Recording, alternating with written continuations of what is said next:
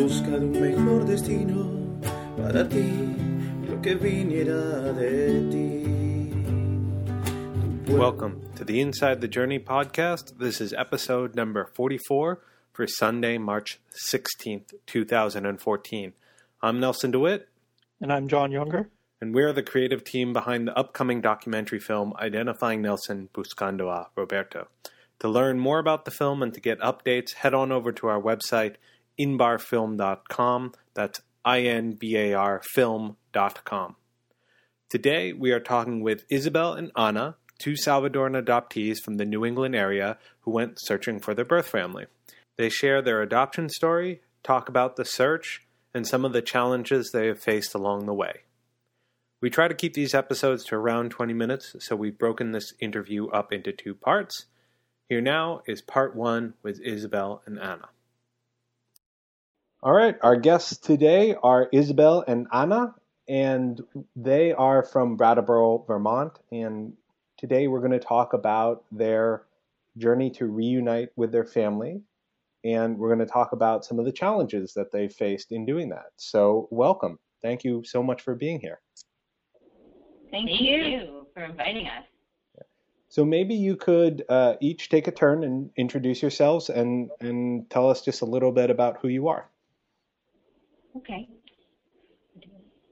Um, so I'm Ana, and I'm the um, the older sister, and I currently um, am a preschool early childhood educator, and I uh, so that's my professional life, and my personal life is I'm a mother to a almost two and a half year old and a wife.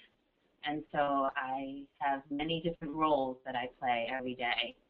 So that's my short bio. Mm-hmm. I'm Isabel. I'm the younger sister. Ana and I are biological sisters. We were adopted together. So we both live in the same town in southern Vermont, and I was the one who initiated the search with uh, Association Pro-Búsqueda, and um, just living a small town quiet life right now. That's about it. Great. Thank, thanks for introducing yourselves. Um, would you like to share a little bit about how how you disappeared and and what your you know, what your lives were like growing up in Vermont and how, um, your adoption and your reunion? I think I think part of it, you know, obviously we we were um, we were taken from our families at such a young age that you know it wasn't until after when we were older that we each had our own memories, dreams, what have you, and um, so you know, I mean, there are just like little images that I would have, and I knew that it wasn't the life that I was leading at that moment, that this was clearly some another life that I had had. Can I and, ask how, how old you were when you when it happened? Well, we were well. I was three. Well, no, according no, to uh, oh, that's right. Isabel was three, and I was four and a half or five. And then later on, we we learned that our birthdays probably weren't correct that I was actually, in fact, older. Um, but at the time, obviously, you know, I was probably closer to uh, five. And then we came to the States in 1980 when we got adopted. where where were you from in El Salvador? Well, we I I thought San Salvador, but I'm not sure mm-hmm. because Paul now has a clearer idea what with everything that she learned. So you can take over. Yeah, I've got a lot more information because I've been communicating with uh, Pro-Búsqueda um, for years now, and they did an interview with my mother, um, my birth mother, our birth mother, whose name is Esther Montoya Lopez, and we found out the particulars of how we were separated. And, you know, it's very traumatic. It, we lived in Santa Ana, uh, in El Salvador, and we lived in a little village. And um, we were our village was raided at one point. Our parents weren't home; they were working. We were in the care of relatives, and the village was raided by Salvadoran soldiers.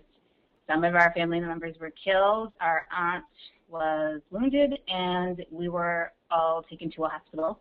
Um, but when we were at the hospital, our aunt was unconscious. She couldn't speak for us, so we were taken to an orphanage.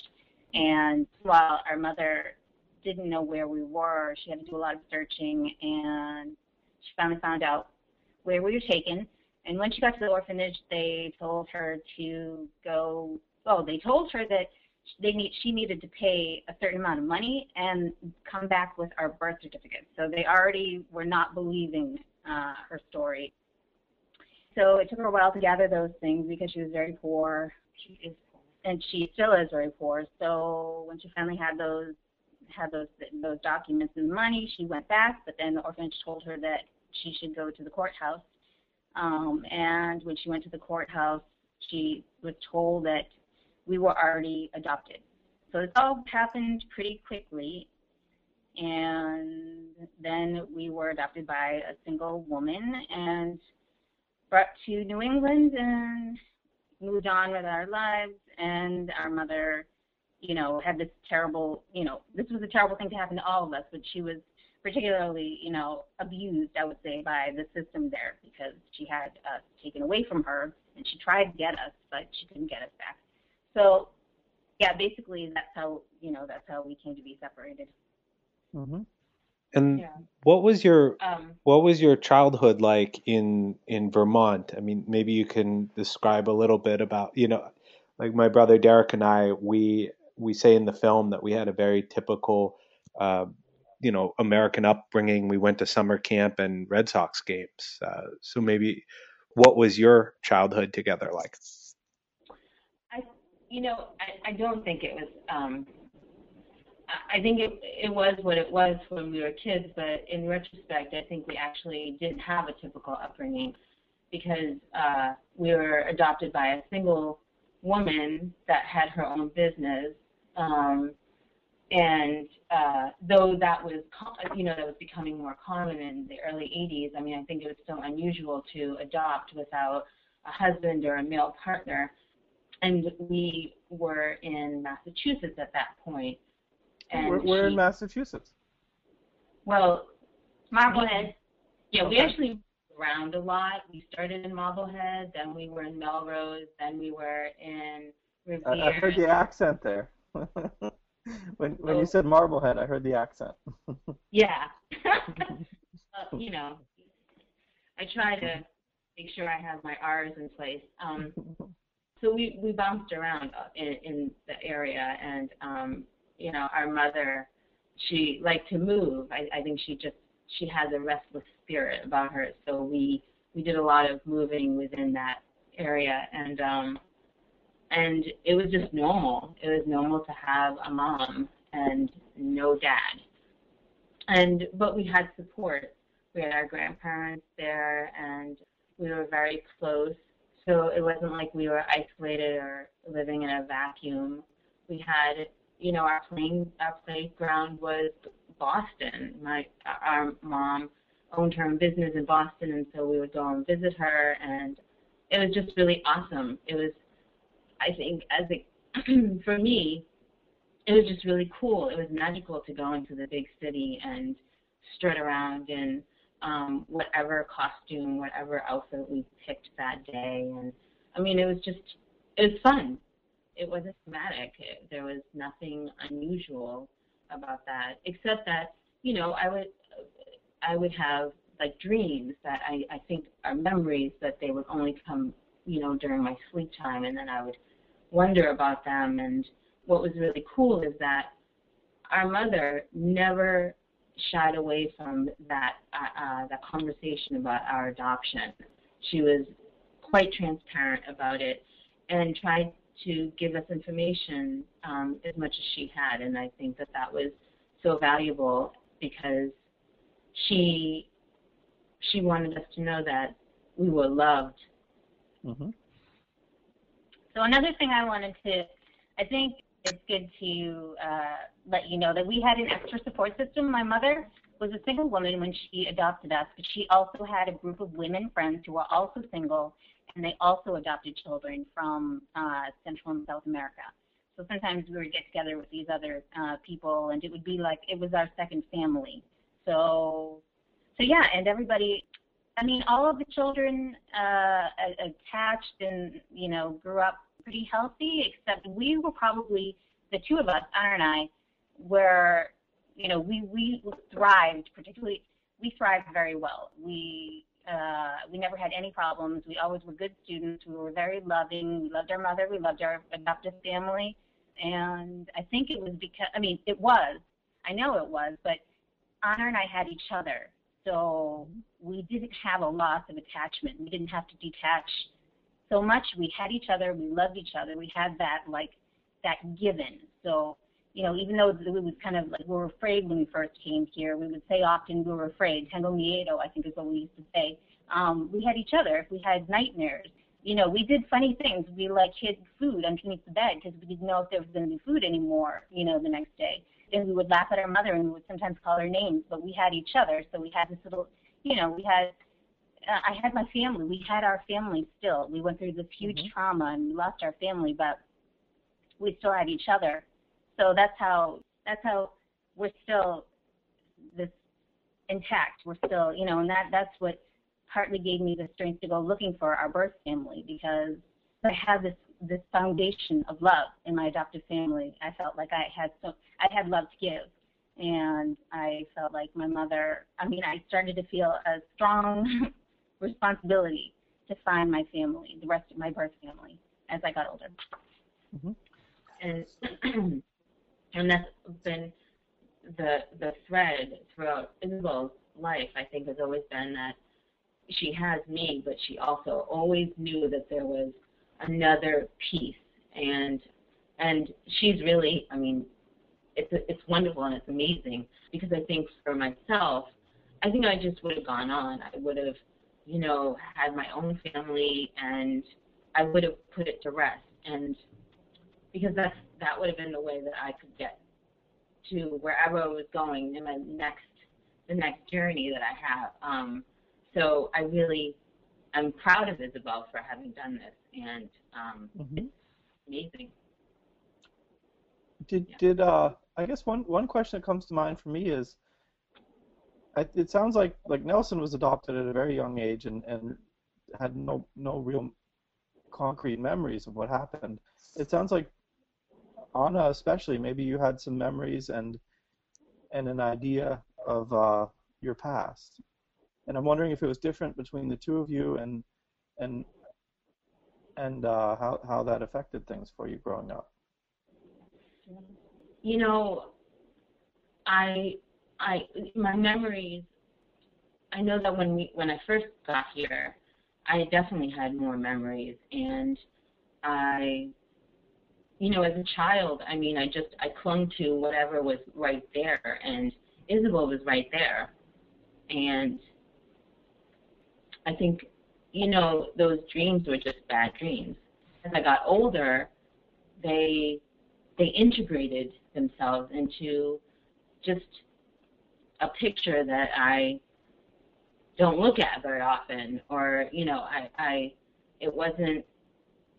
I think I was I was okay with that because I knew that I had loving family and I had a sister that I that was that had experienced the same thing that I had experienced, and um, that was my sister, and um, and I wasn't afraid. Um, I, mm-hmm. I I think that that's that could be a very frightening thing if you don't have someone that's experienced it or has come through on the other end with you.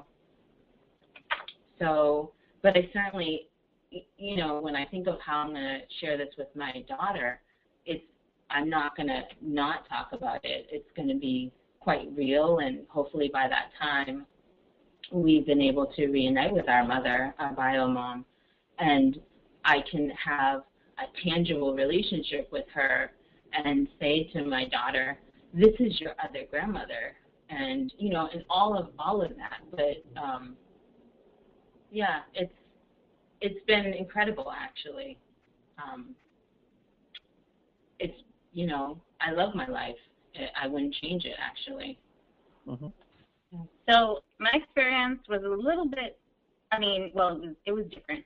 I went through a pretty bad period. Actually, I hate to say it, but uh, you know, to be pretty truthful here, I went through a period of PTSD around my mid 20s. I'm, I'm sure I'm not the only one, um, because you know our you know our separation was so traumatic that I had to put it away as a child. I had to move on so I could live the rest of my life and adapt to this new family and new country. But when I became an adult, started pretty much getting haunted. I, I was pretty haunted by by memories in the past. I had concrete memories, and I just could not let that go. I had to like I had to find out the truth.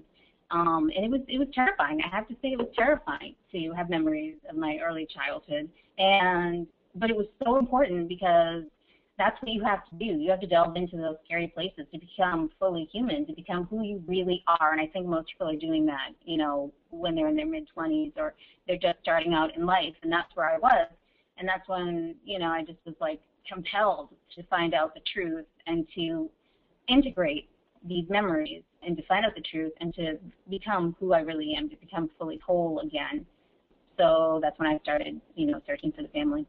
I think you both bring up great points in that, you know, I, I grew up kind of on my own uh, here. In other words, I didn't have a biological sibling with me to kind of uh, provide that support. So I really felt isolated. And, you know, my little brother Derek and I, we got along great as as siblings, but it, you know, especially in the teenage years, I noticed it more that that there wasn't someone else like me that I could relate to. And so when I was reunited with my family, finding that became very important. And, and I think that's one of the reasons I became close to my uh, biological brothers and sisters.